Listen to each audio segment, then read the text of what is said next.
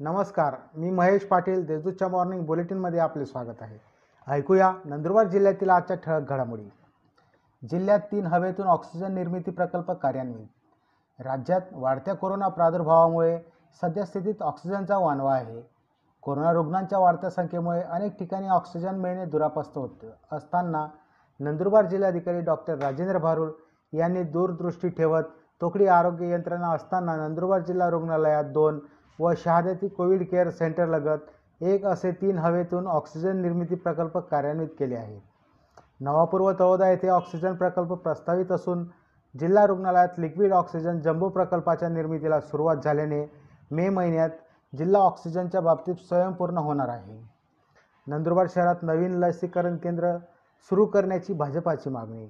नंदुरबार शहरात लसीकरण मोहिमेला गती मिळावी नवीन लसीकरण केंद्र सुरू व्हावे या मागणीसाठी भाजपातर्फे जिल्हाधिकारी डॉक्टर राजेंद्र भारुड यांना निवेदन देण्यात आले. यावेळी भाजपा जिल्हाध्यक्ष विजय चौधरी माजी आमदार शिरीष चौधरी जिल्हा संघटन सरचिटणीस निलेश माळी संदीप चौधरी अशोक चौधरी आदी मान्यवर उपस्थित होते.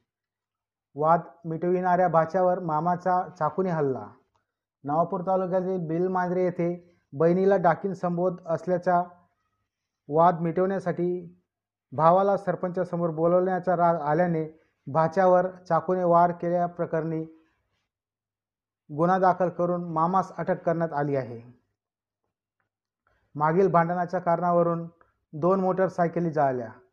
नंदुरबार शहरातील भाटगल्ली येथील मागील भांडणाच्या कारणावरून दोघांची मोटरसायकल पेट्रोल टाकून जाळण्याची घटना घडली आहे.